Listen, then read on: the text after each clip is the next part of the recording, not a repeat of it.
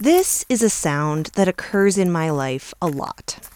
It's the sound of me hiking. And because I hike a lot, there are often times when I need to pee in the woods. Which raises a question of logistics. I could bring along toilet paper, but I don't want to have to pack it out. And I also don't like to drip dry. Enter Kula cloth. Kula cloth is a high tech pee cloth.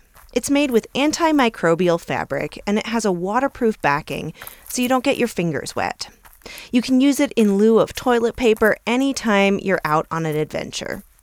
Kula Cloth is one of our sponsors, and they have a special deal just for you. You can get 15% off your order by going to outtherepodcast.com slash Kula and entering the promo code outtherepodcast15. Again, that's outtherepodcast.com slash K-U-L-A, promo code outtherepodcast15.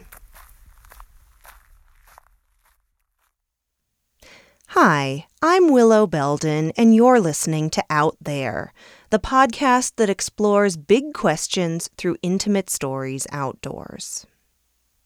Okay, to start things off today, who's up for a challenge?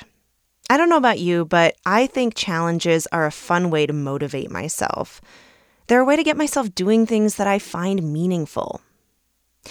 The challenge I'm proposing today is this I'd like to ask you to share out there with your friends. At the end of the year, I'll tally up how many referrals everyone has. The person with the most referrals will get a chance to be interviewed by the Out There team and we'll make a personalized audio story for you based on that interview. It's super easy to get in on the fun. Just go to outtherepodcast.com slash share to sign up for your own personal referral link, which you can share with your friends. When your friends click the link and listen to Out There, you'll automatically be in the running for this challenge. If you already have a referral link, just keep using that, and all your past referrals will count toward this challenge. Again, the person with the most referrals by December 31st wins a custom made story from us. Go to outtherepodcast.com slash share or click the link in the show notes to get started. That's outtherepodcast.com slash share. I think this is going to be really fun. One other announcement we have a brand new line of Out There merch. We have t shirts, hoodies, mugs, even decorative throw pillows. And in addition to our regular logo wear, we have a gorgeous new design by Wyoming artist Ashley Quick. It's beautiful and fun, and I think you're going to really love it. Check it all out at outtherepodcast.com. Just click on the merch tab. Again, that's outtherepodcast.com. And now, on to our story for today.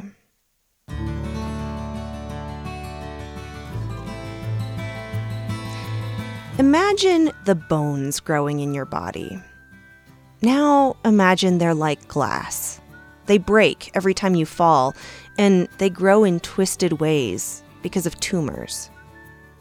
Every year, you have to have surgery to remove the tumors. This was childhood for Will Cox. Because he was so fragile, he grew up fearful fearful of injury, fearful of the outside world. And this fear became overpowering. It started to control his life. That was probably the way his future would have played out had it not been for a mountain bike. Tanya Chavla has the story. And trigger warning this story discusses depression and suicidal thoughts. There's also some adult language.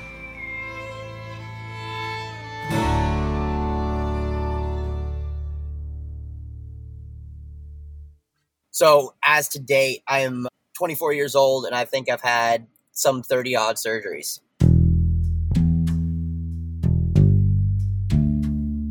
I've had surgeries from head to toe on my ankles, my knees, my hip, my shoulders, even a couple on my chest. That's Will Cox. Will has a rare genetic bone disorder called osteochondromatosis. Picture the area where two bones meet. That's called a growth plate. And Will's growth plates develop these tumors. Non cancerous, but still tumors. And that causes your bones to grow in sort of weird, twisted ways. Like my arms are kind of weird. My shoulders and my hips don't have like quite the motion that an average person would have. And this disorder, the only way that you can treat it mm. effectively is to have the tumors removed. So that just means a whole bunch of surgeries.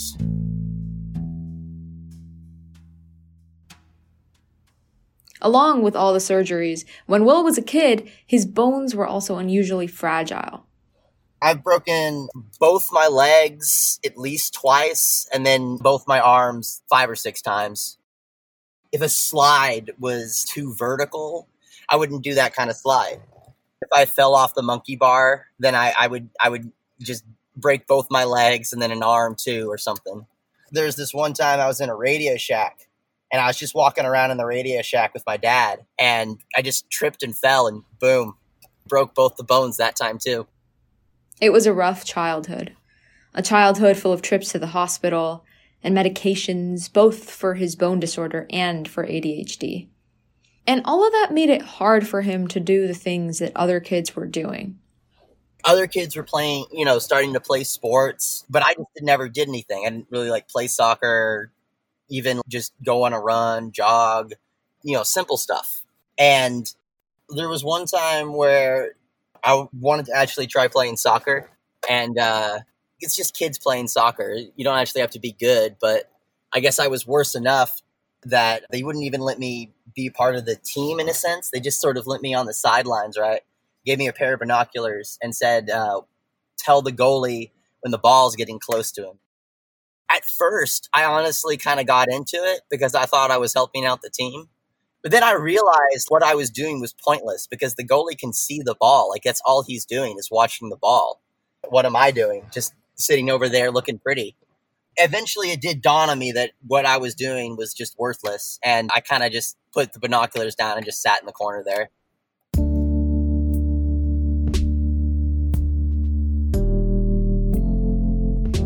We've all been there, being young and wanting to do what all the other kids are doing. But Will wasn't given the chance, and that shattered his confidence. That experience on the soccer field made Will turn his back on the outdoors he already knew the outdoors could hurt him. He'd broken bones just tripping on a rock. And now a kid's soccer game left him feeling lonely and isolated.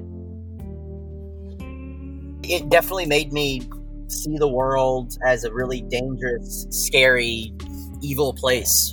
And uh, made me want to kind of just be inside and do not much. I was not very strong. I was not very durable. So it just sort of made me see threats everywhere.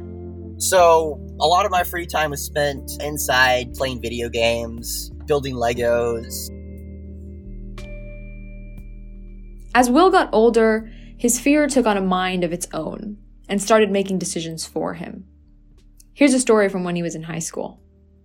Me and my friends were going to uh, a beach in Santa Cruz and there's this beach where you can walk all the way along the beach to where it's sort of like a stone wall. And you can climb up the stone wall and just keep going onto the other side of the beach, basically. But it's really high. And to climb up to the top, you have to sort of like be on the side of the cliff and hold on to this um, rope that people have nailed into the side of the, the rock. So it's it's pretty terrifying because you fall off, you fall into the ocean, into the rocks below. I'm pretty sure even someone more durable than me would not be okay. So every every single one of my friends went to the top of the damn thing, except me. And I, I, I was too afraid to actually get up to the top. They were like, "Oh no, dude, it's all good." You know, it's like it's just a, a stupid hike or whatever, right? Just didn't seem afraid. And I just felt filled with fear, like I couldn't move. This was more than just a fear of heights. It was a fear of injury. It was fear of breaking his bones again. And the result was that Will was left out. Again. But this time, it wasn't other people who were holding him back. it was his fear. Fear isn't like a tangible thing. You know, you can't touch it, you can't see it, you can't smell it. So you think that you can get some kind of grip on it, right? Like you can, if you're afraid, you can take a deep breath or, or something, and then that feeling's gonna just subside, or you'll you'll have some kind of control. But the, the reality of the situation is, you just kind of feel afraid, and you just get stuck in that feeling, you know?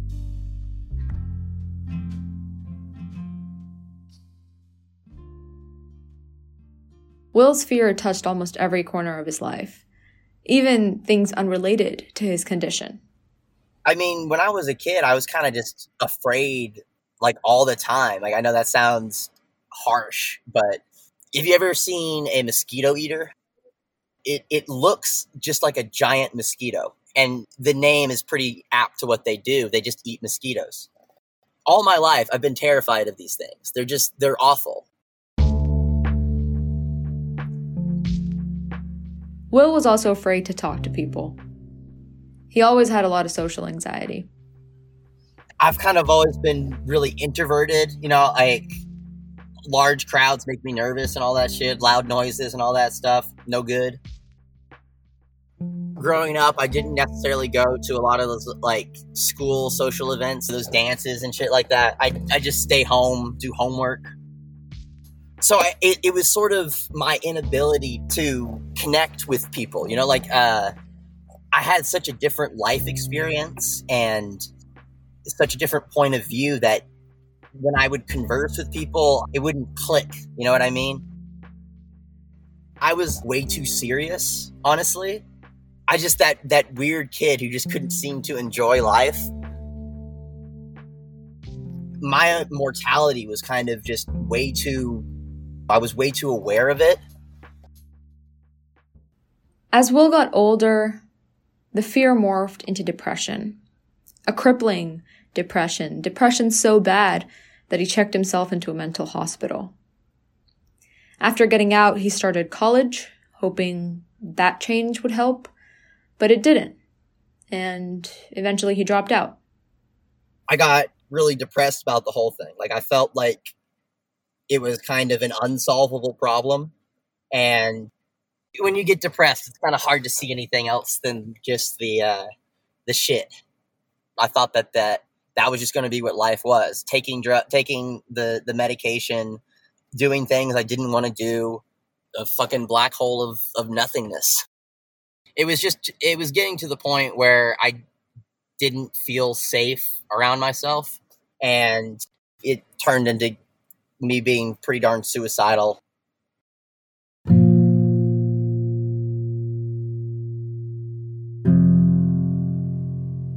Things came to a head one day when he was on his lunch break from work. It was the stupidest fucking thing. I was going getting lunch at Jack in the Box and the, the cashier, the person who hands you your food, forgot the uh, honey mustard for my chicken nuggets. And that was the start of just total awfulness. Because I, I was already kind of having a bad day, and food is kind of a weird thing with me. The ADHD medication really messes with your appetite. It really just makes you not want to eat. I'm, I'm super, super picky. I need things to be kind of the way that they need to be. Otherwise, I just can't eat it. So, not having honey mustard was a big no no. I just kind of had like a, a, a, really bad panic attack in the parking lot. And it was on my lunch break, right? So, my 30 minute lunch break eventually came to 45 minutes and then to an hour. So, my boss came looking for me because he's like, what, what you know, what the fuck's going on? And I was just like in the car crying and, uh, I think I went to the mental hospital like a couple hours after that.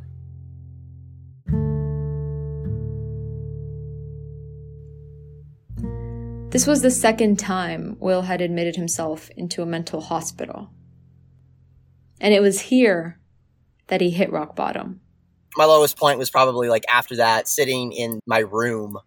My fear and depression and all that shit was just too much this is going to sound awful, but I feel like rock bottom is kind of necessary when you're spiraling out of control, you got to eventually hit rock bottom because if you don't, then it's just going to keep going. And once you hit that rock bottom, that's where you can find the strength to actually go all, all the way up.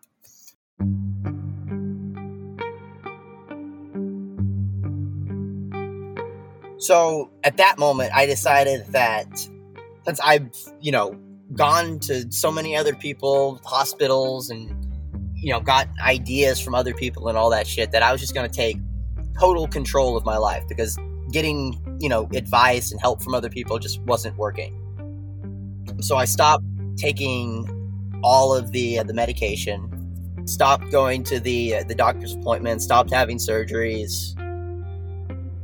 Just sort of started doing more normal things, I guess.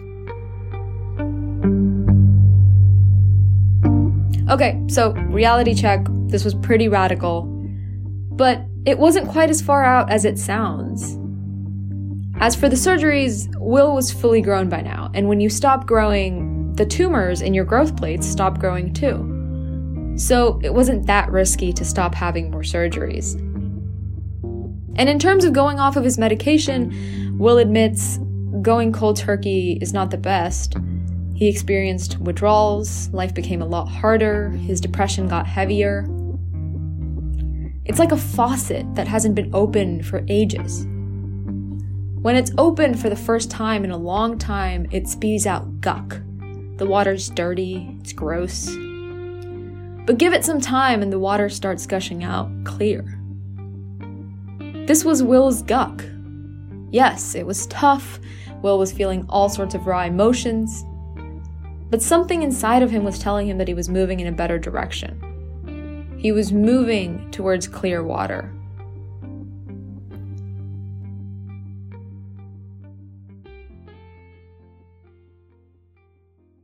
Hey, it's Willow. We'll hear the rest of the story in a moment. But first, one of the things I've been trying to do lately is be intentional about the things I buy. Whenever possible, I want the stuff I purchase to be eco friendly. But sustainable shopping is often easier said than done. Doing the research takes time, and let's face it, I would rather be out hiking or biking than combing the internet to figure out which brands are easy on the environment. This is where a company called Tentree comes in. Tentree is one of our sponsors for this episode, and they are a great place to find all sorts of essentials that are guaranteed to be earth friendly. They sell clothing, activewear, outerwear, underwear, and more. And they plant 10 trees with every item purchased. To learn more about Tentree's planting mission and grab some comfy, sustainable clothing, go to tentree.com. Use the promo code OUT THERE to get 15% off your first order. That's T E N tree.com, promo code OUT THERE. And now back to the story. The first time I remember doing something like normal in a sense, right? It was me going with uh, my group of friends to the uh, this bonfire. And there was beer at this bonfire. And alcohol was one of the many things that Will was afraid of. He thought a sip of a beer would, you know, like the liquid would start melting my throat and I'd just die, convulsive seizure right there. But he was tired of his fear. I feel like at a certain point you just kind of get sick of being afraid, you know? Like it's it's not fun. You just sit there and you, you feel bad and then you don't get to do the fun things that other people are doing. So you just kind of get fed up with not doing nothing and then you do something and sometimes it might be too rash, but oftentimes it's kind of like that the push you need to break the threshold or whatever. So he had his first sip of beer at this bonfire, and lo and behold, the beer did not cause any convulsive seizures. Yeah, so I started doing more normal things like hanging out with friends, staying out late, doing typical teenager kind of things. And um, I feel like that that really helped me. You know, like it made me feel like I wasn't so different from everybody else. Because once you start facing your fears, it, it just it's like dominoes. It, it all becomes easier. Like that one fear, it's like, oh yeah, I did that. Maybe I could do this, and then you know, then you start moving on to the big fears. The big fears, like getting seriously injured, participating in outdoor activities. For Will, tackling this big fear started with a neighbor, a neighbor who mountain biked, Chris. He was a, a amazing mountain biker. It was like he could do the stuff TV people do. And it, it really inspired me. Like I wanted to be able to do what he did. You know, I've always been able to ride a bike, but he, you know, he makes it look like it's art.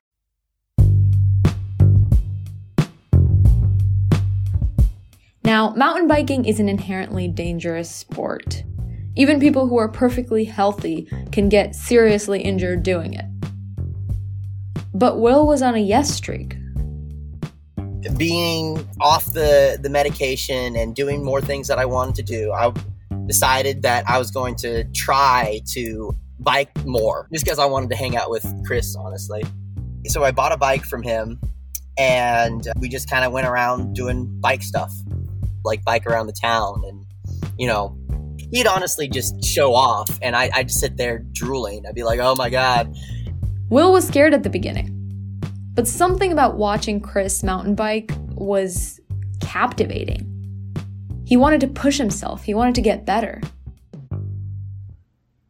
one day he went to a bike festival with chris and tried out an e-bike an electric bicycle you still pedal but there's a motor to help you out and the motor on it made you be able to, you know, you could be 300 freaking pounds and bike straight up a, uh, a 20% incline, 20 miles an hour.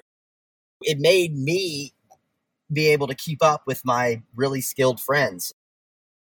Pretty much my whole life, I've just been the last picked for the team. You know what I mean? So being around people who were always first picked for the team and not being last picked, like being part of the group, was pretty self fulfilling. It made me want to get more physically fit so that I could actually keep up on no motor required. So he started practicing. I took my little dirt jumper and I just started to practice riding the uh, little two mile stretch of road from my house to this little viewpoint at first it was it was grueling. Like first hundred feet, I'd be pouring sweat on the ground, panting, wanting to die. And it ended up like that for like the first couple times, and then eventually you you get strong enough to uh, set little goals. Right? I try to bike all the way to this big old boulder without getting off the bike, and uh, you know, eventually you get halfway to the boulder, get all the way to the boulder, you get a little past, and eventually I got up to biking all the way to the viewpoint without getting off the bike. So it just kind of it adds up. You you do half a mile and half a mile turns into a mile and mile turns into two and two turns into three. Will kept biking, kept going farther and farther. But his fear of serious injury hadn't gone away. And then something happened. Something that changed everything he knew about that fear.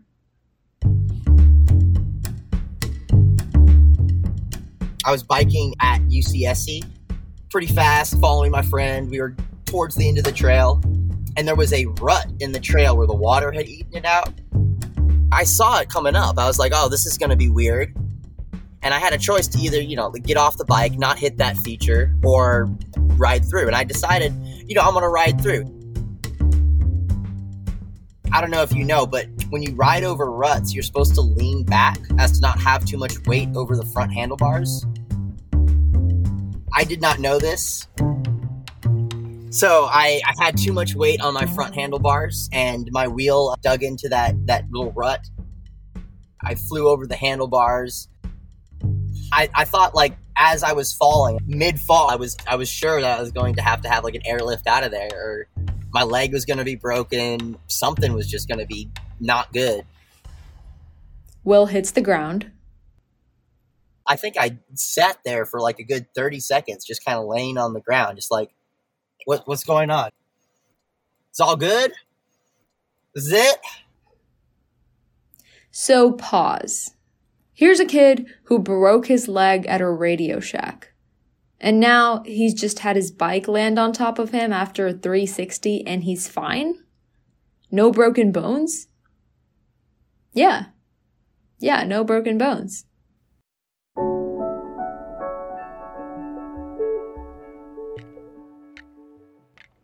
Will still doesn't know why he escaped that accident unharmed. But the upshot was that he was fine. It's certainly a moment that I conquered my fear. You know, going into it, like I saw that rut, and I was like, "Oh, okay, this is this is going to be interesting. What's going to happen?" But fear, it's weird. You're afraid, you're afraid, you're afraid, but then you do it, and it doesn't. You don't get hurt you're like, oh shit, that's that's pretty cool. And then it kind of slowly turns into excitement. So how far can you push that? Within that year, I started riding, you know, 5, 10, 20, started, you know, pushing 30 miles. My parents are fitter than me, and th- there are numbers that could, you know, impress them. It felt good. It made me feel like I was part of the crew, you know, worthy.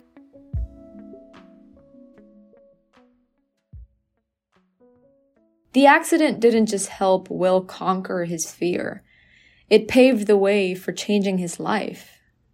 Yeah, it was kind of like a systemic change.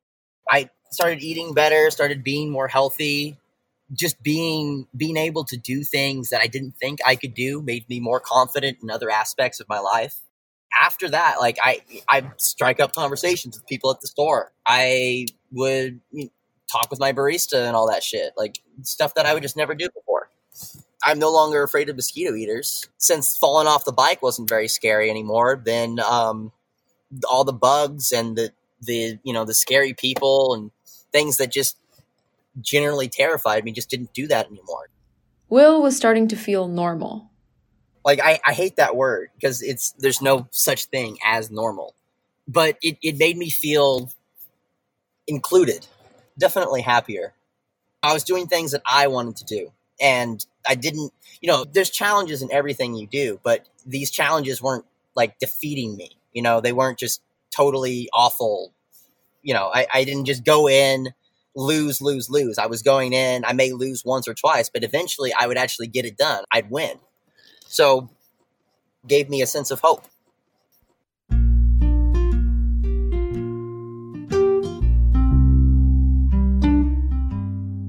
Nowadays, I spend probably like 90, if not almost all my time, all my free time outdoors. Biking, hiking, climbing, doing all kinds of stuff.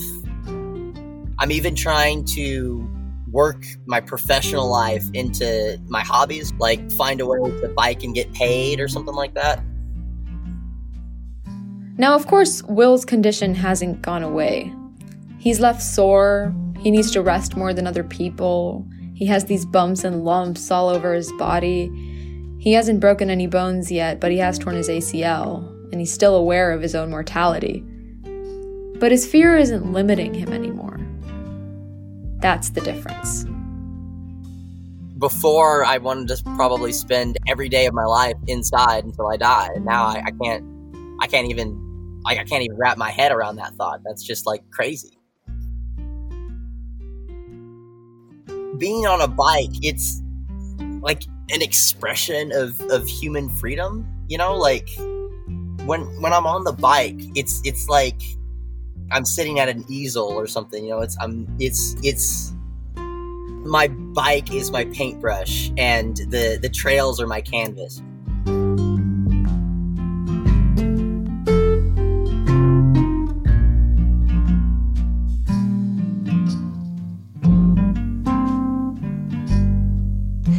That story was reported and written by Tanya Chavla. Tanya is one of our most recent production interns. She's a sophomore at UC Berkeley. Editorial assistance for this story from Malat Amha.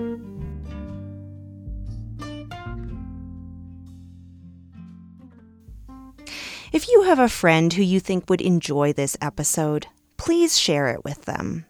Go to outtherepodcast.com slash share to sign up for your personal referral link. And as I mentioned at the top of the show, whoever has the most referrals by the end of 2021 will get a custom made story from us.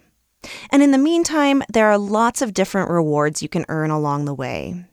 Get in on the fun by going to outtherepodcast.com slash share, or just click the link in the show notes. Thank you so much. Thank you also to all of our financial supporters, including Sam Shapinsky, Phil Tim, Doug Frick, Tara Jocelyn, and Deb and Vince Garcia. I'm so grateful for your generosity. If you're not yet supporting the show and you would like to, you can become a patron for as little as $2 a month. Just go to patreon.com slash outtherepodcast. That's P-A-T-R-E-O-N dot com slash outtherepodcast, and I have a link to that in the show notes as well.